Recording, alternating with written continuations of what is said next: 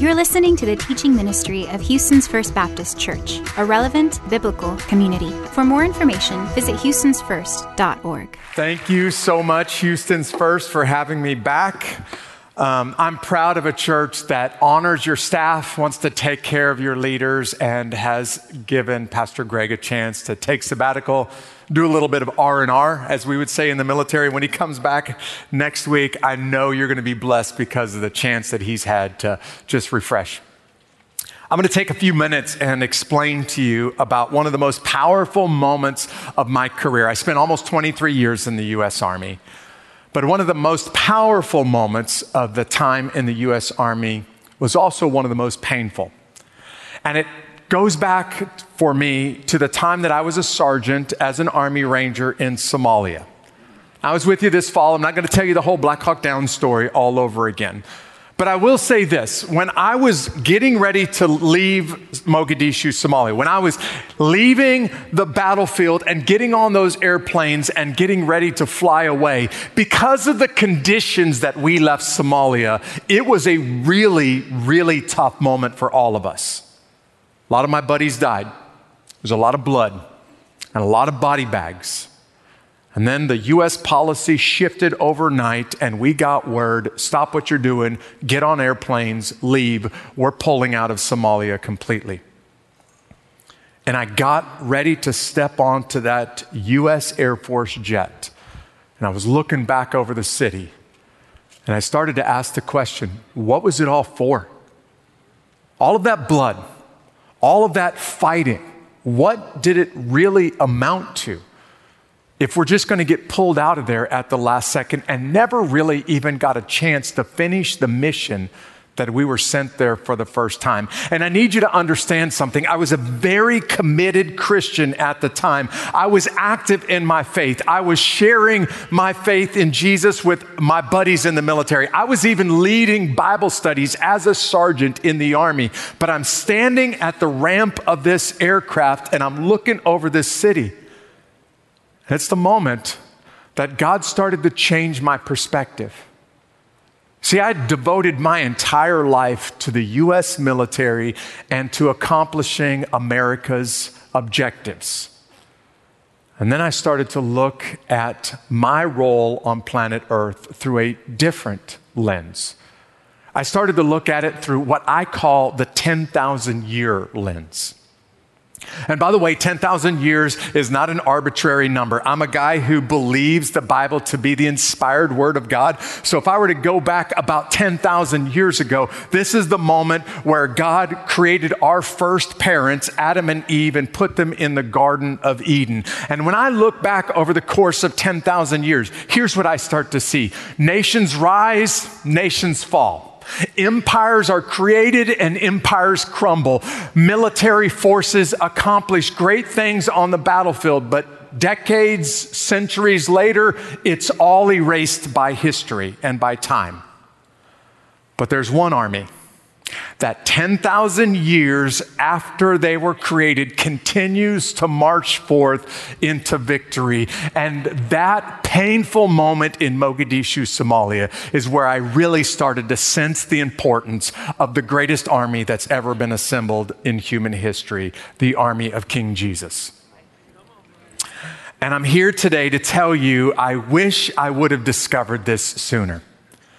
You see, for me, the 10,000 year test was the moment of asking myself the question what I'm doing today, will it really matter 10,000 years ago? The battles that I fought in Afghanistan and Iraq, what I did in Panama and in Kuwait and in Somalia, will it matter 10,000 years from now? And the easy answer to that question is no. But what happens in a man or a woman's soul, that echoes into eternity. And that's the moment that my life started to shift into a new direction. That's the length of the army of God. It took me a little bit longer to start to get a vision for the breadth of the army of God. So, on this summer road trip, for those of you in the Houston's First family at home and here, what I want to do is I want to take you to my little corner of South Georgia, and from there, I want to take you on a tour around the world. And I just really want to say, hey, Houston, thanks for welcoming this guy from South Georgia with the heat and humidity that's found only in Houston and in South Georgia. Thanks for making me feel at home. See, I had a friend who made a documentary. This documentary is about a town in the suburbs of Atlanta, a city called Clarkston, and the subtitle of her documentary is The Most Diverse Square Mile on in America. And really it is. It's the place where the Immigration and Naturalization Services, they put people from all over the planet, refugees, they're not really sure what to do with them, so we put them all in this suburb of Atlanta. My friend who made this documentary, I wanted to tell her, you know what? You're doing a great job telling the story of this diverse suburb city of Atlanta, but you kind of missed it with the subtitle, and you were about 100 miles too far to the north. You see, I live in Columbus, Georgia, the bordering community to Fort Benning, Georgia. This is the most diverse spot on planet Earth. In fact, I can show you one building in Fort Benning, Georgia that is more diverse than the entire town of Clarkston, Georgia. I'll put it on the screens for you. This building has men and women from the entire Western Hemisphere. They'll come to Fort Benning, Georgia. They will spend weeks or months there, and then they'll go back to their countries all over the world. Heavily influenced by the military, the U.S. military. And this is the moment that started to catch a vision for what God could do if He got a hold of the U.S. military. If he started to march through the ranks of the US military, how far his gospel could go all over the planet.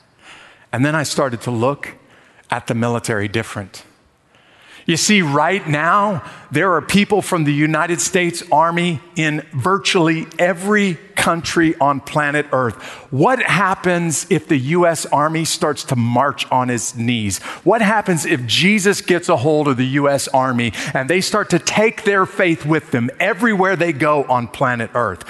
What would happen to the Great Commission if the U.S. military got a hold, if Jesus got a hold of the US military and they just took Jesus with them everywhere they go, like the US Air Force, it's not just dominating the skies all over the globe, but is in countries and influencing the rest of the world's military.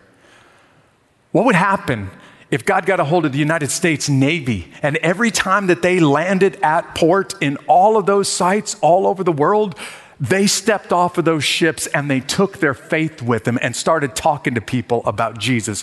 What would happen to the gospel and the Great Commission?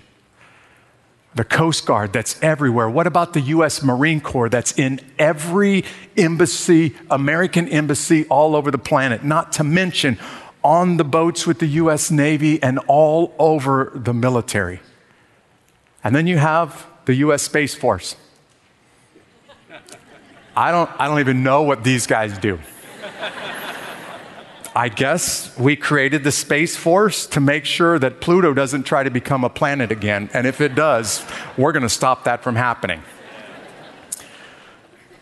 But it, it was the moment that God really got a hold of me and gave me a vision for His country or for His kingdom and for the U.S. military. And from that moment forward, I kind of dedicated my life to helping warriors embrace Jesus Christ as Lord and Savior and then just take that faith with them wherever the U.S. government sends them and become the greatest missionary force on planet Earth and just happen to do it with your tax dollars and by the power of the U.S. government backing them up. And so I'm just going to shamelessly tell you this I am here today on a recruiting trip to recruit you into the most powerful army ever assembled, the only one that will matter 10,000 years from now, into the army of the Lord Jesus Christ. And for those of you that are already part of that army, I'm here to challenge you to lay it all down and to make whatever sacrifices necessary to see that kingdom advance until every nook and cranny on planet Earth has heard about King Jesus and until he's coming back to take his children home with them. So, what I want to do with you for just a second is I want to take you on a tour of Psalm 67 in your Bible. If you got a Bible in front of you, would you go ahead and flip open to Psalm 67? If you got a paper Bible, you can pretty much just open it right to the middle and it will probably come out pretty close to Psalm 67. I'm going to take you on a tour of this missionary psalm, but we're going to look at it through the eyes of a warrior. And I think you're going to see a vision for your role in God's great army marching forward to accomplish the mission that Jesus left his people on planet Earth to accomplish. It's what we call as Christians the Great Commission. It is to spread his name to every person on the planet. And I want you to see your role in that mission from Psalm 67. So here's the first thing that I want to point out to you God favors people who follow him. Now, you're, you're not going to be able to miss this language from Psalm 67. It's all about Israel, but it's not just about Israel, it's about Israel's role in the nations and why God decided to bless this little country and bless these people and do something amazing through Israel. Let me read, let's just take this bite size. Let me read the first two verses for you of Psalm 67, and I want you to see God's blessing poured out on Israel and then spread to the nations. May God be gracious to us and bless us. May He make His face shine on us. If I can pause for just a second. If you were in Israel and you heard those words, you know exactly what you're hearing. Because this is the high priest blessing that God told Aaron to give to the nation of Israel back in Numbers chapter 6. And Israel recognized these words, but they missed the next two. If you're in the habit of writing in your Bible, you really need to circle these next two words because they're extremely important. The whole psalm hangs on these two words. May God be gracious to us and bless us. May He make His face shine on us. Here they are. So that your way may be known on the earth and your salvation among the nations. That so that phrase was why God wanted to bless Israel. And Israel understood that God was going to put his favor on them. But then they started to take it for granted.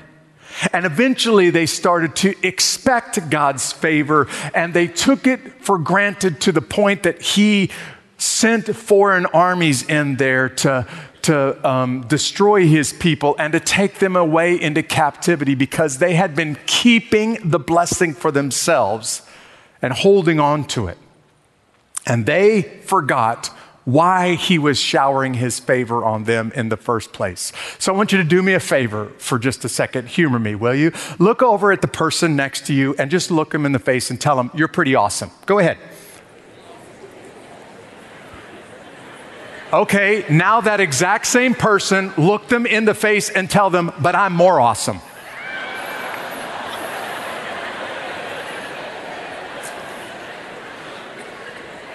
Because here's what happened in ancient Israel. And if you're not careful, this is going to happen to you too. Israel started to see the blessing of God. They started to experience the favor of God. They started to expect the favor of God. And they thought God blessed them because they're so awesome.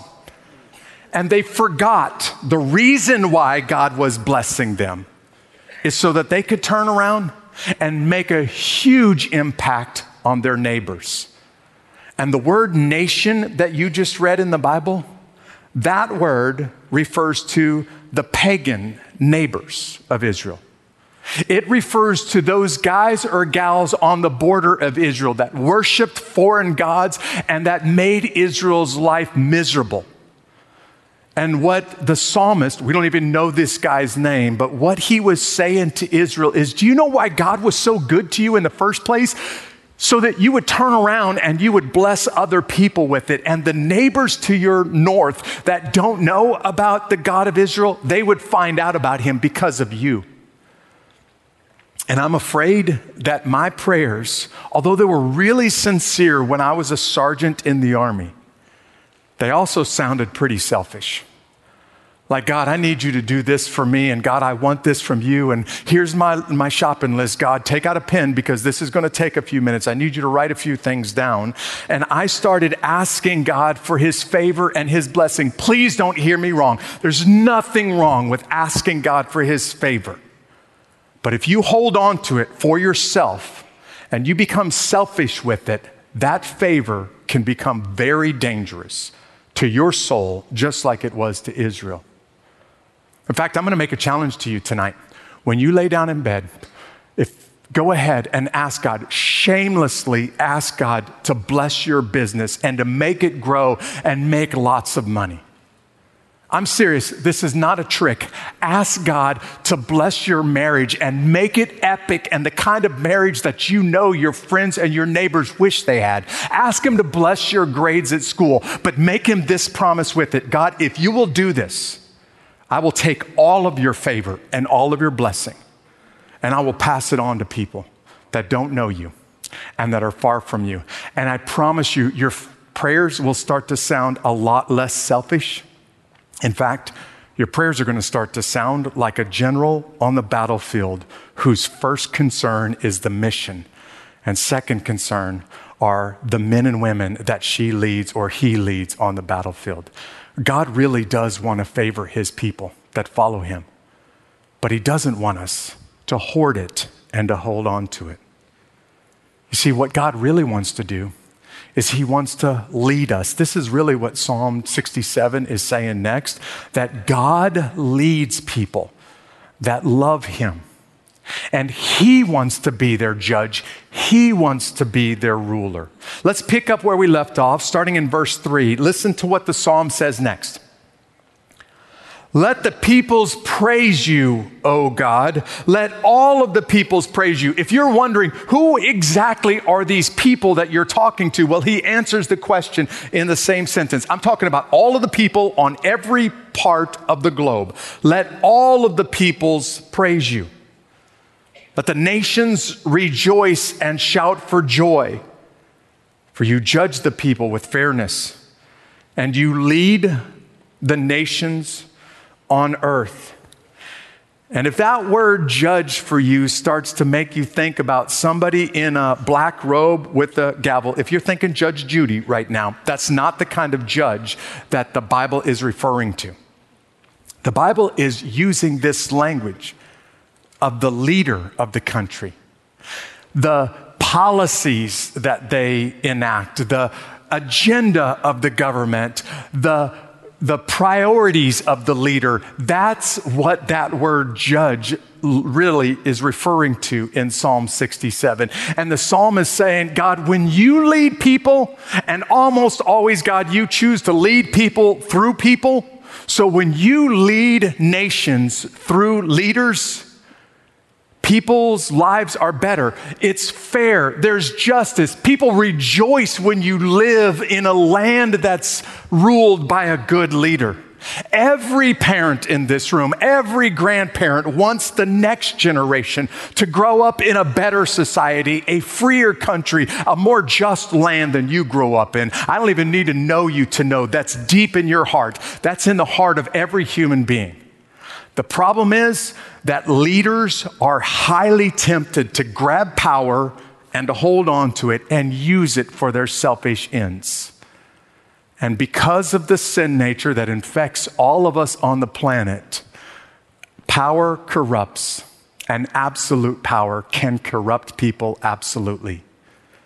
There's this fascinating sentence in the Old Testament. It's 1 Kings chapter 5.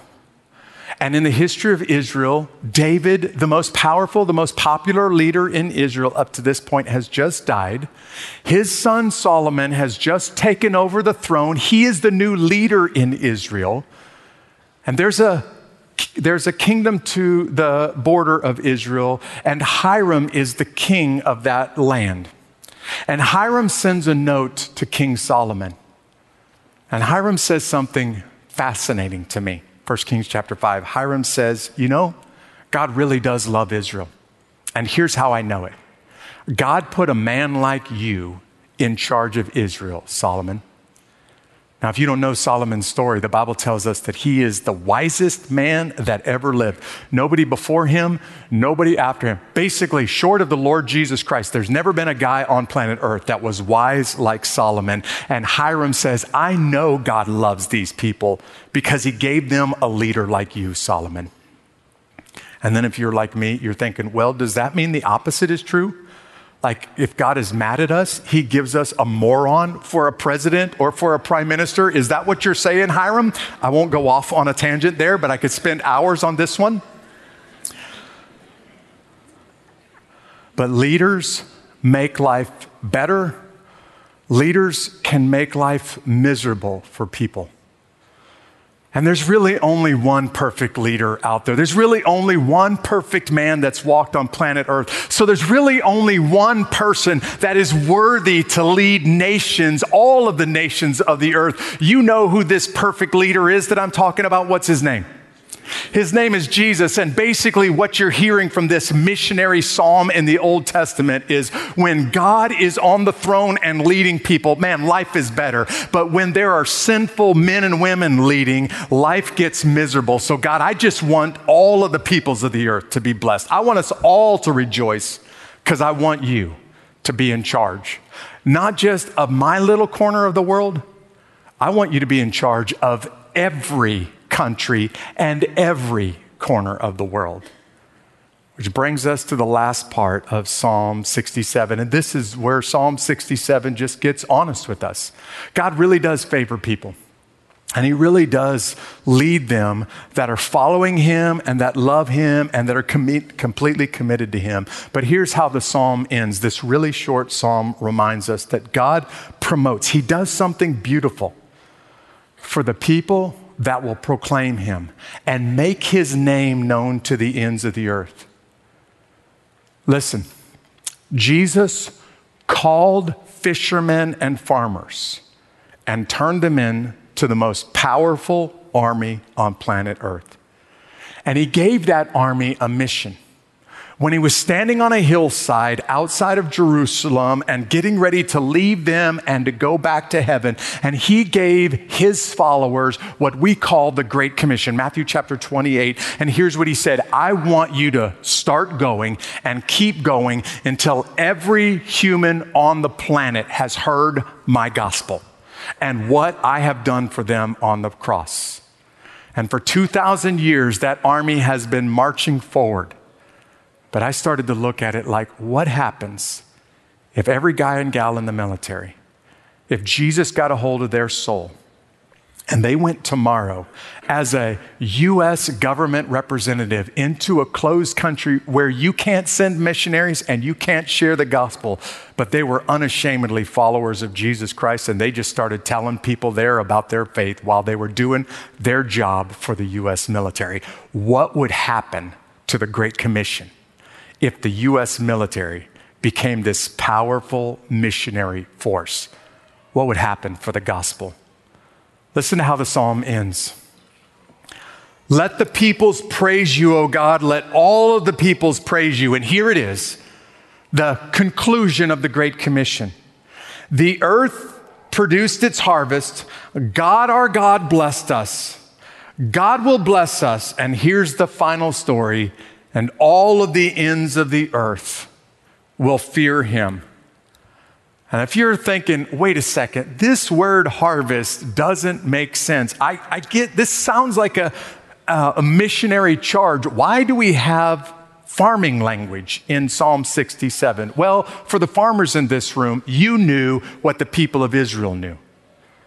You could till the land and you could sweat into that soil and you could plant the seeds and you can pull the weeds, but you have no control over the crop. You don't control the rains. You don't control the sun. You don't control a dead seed sprouting back to life and bringing forth a harvest. You have no control over that. That is in God's control, and only God can control the harvest.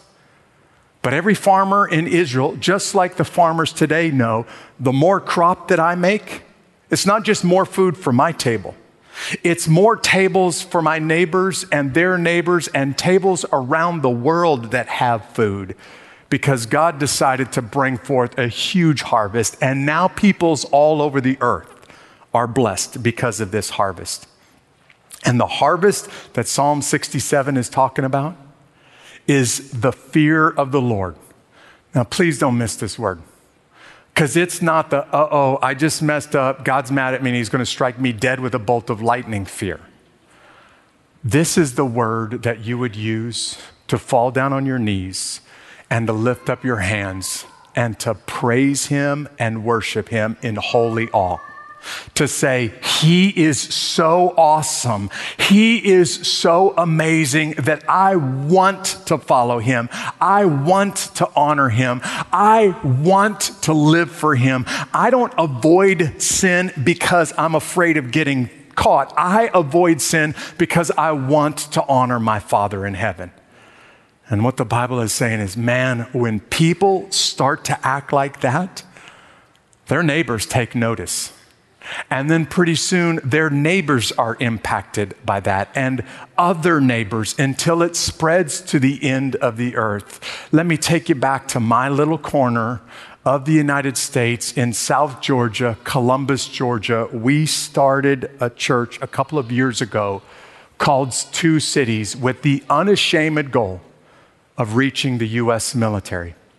The guys and gals that will come to Fort Benning from around the world, our goal is to just impact them with the gospel. And when they leave and they go back to their countries, they leave different.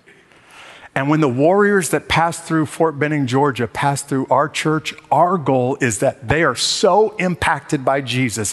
They love him so much that they can't help but talk about him wherever the army sends, wherever the U.S. military sends them next. And I am convinced that force can accomplish the Great Commission. I'm convinced that they can do it in our lifetime. And so now is my recruiting appeal. Brace yourself. Because for some of you in this room, you've been playing around with your faith. You've just been toying around with it. And to be honest, for you, this faith in Jesus is no more than an intellectual belief that there really was a guy who really did live 2,000 years ago. I read about him in a book, but he's no different to you than Abraham Lincoln or George Washington because you've never met him personally. And what I want to do is challenge you to take a next step the first and probably the most important next step that you will ever take in your life is the next step of faith. The first step of faith to say, I am starting out today. I am renouncing my sin. I am turning from my selfish ways. I am surrendering to Jesus. He is the king of my life. And from this point forward, he calls the shots, which means wherever he sends me, I'm going to go. And for some of you in this room, you need to take that first step of faith. I'm going to pray for you in just a second. There are others of you in this room, and you've been asking for the favor of God and you've been hoarding the favor of God because the truth is you haven't taken this second next step. You haven't got serious about the Great Commission, serious enough that you're willing to do whatever it takes and make whatever sacrifices necessary to see Jesus' name spread to the ends of the earth. And for my brothers and sisters in this room who know Christ personally, I'm calling you out if you've been hiding your faith and I'm challenging you to be the agent that helps bring the gospel of Jesus to every nook and cranny on planet Earth. But there's something that everybody in this room can do. You can join me every single night before I go to sleep. I lay down and I pray for the guys and gals that serve the U.S. military because we wouldn't be in this free country and have the opportunity to talk about Jesus today if it wasn't for people like them. So, wherever it is, whatever's going on in your heart, if the Holy Spirit is speaking to you right now, I want to pray for you. And I want you to just be silent and listen to Him for a second. And then after this prayer, I'm going to invite you to get up out of your seats. And if you need to do business with God, to come and talk to one of these prayer partners in the aisle. But would you just bow? And would you let me pray for you right now? God in heaven, I'm laying before you the men and women that are in this room, on this campus, and online. And you know them completely. So maybe there's some people that are just trying to figure out this Christianity thing. They're not really sure what they believe. Maybe this is the holy moment where you're calling them out of their sin and you're taking a dead heart and you're turning it to a heart of flesh. You're making it alive for the first time. God, would you cause somebody right where they're sitting to say, Father, forgive me. Father, I'm a sinner. God, I don't deserve to go to heaven. I don't deserve eternal life. But here I am. I'm surrendering my sin. I'm surrendering myself. I'm turning it all over to you right now. And I'm asking you to forgive me. And I'm asking you to change me. And God, you are big enough that you can hear from heaven. And if that prayer is sincere, I know you hear it. I know you honor it. And I know that you can change somebody right where they're sitting. Father, there are some people in this room that have probably been playing games with their life, and I am praying that today is the moment that you cause them to drive a stake in the ground, to put a line in the sand, and to say, I'm going to spend the rest of my life doing something that's going to matter 10,000 years from now. I'm going to devote the rest of my life to advancing the Great Commission and to making Jesus' name known in my neighborhood and to the nations. God, would you give them the joy of knowing that they are walking in step, marching in formation with the greatest army that's ever been assembled, with the army of the Lord Jesus Christ. And then, God, finally, I just want to say thank you for the guys and gals that strap on boots and pick up a weapon and serve our country and continue to keep us free. So, right now, God, whatever it is that you want to do in somebody's life, will you have your sovereign will and sovereign way? And would you cause people to respond, not to me, but to what they've heard from Psalm 67 today? It's in Jesus' name that I pray this. Amen. Thank you for listening to the teaching ministry of Houston's First Baptist Church. We invite you to worship with us at one of our four locations at the Loop, Cypress, Downtown, or Sienna. Follow us on social media or visit us online at houstonsfirst.org.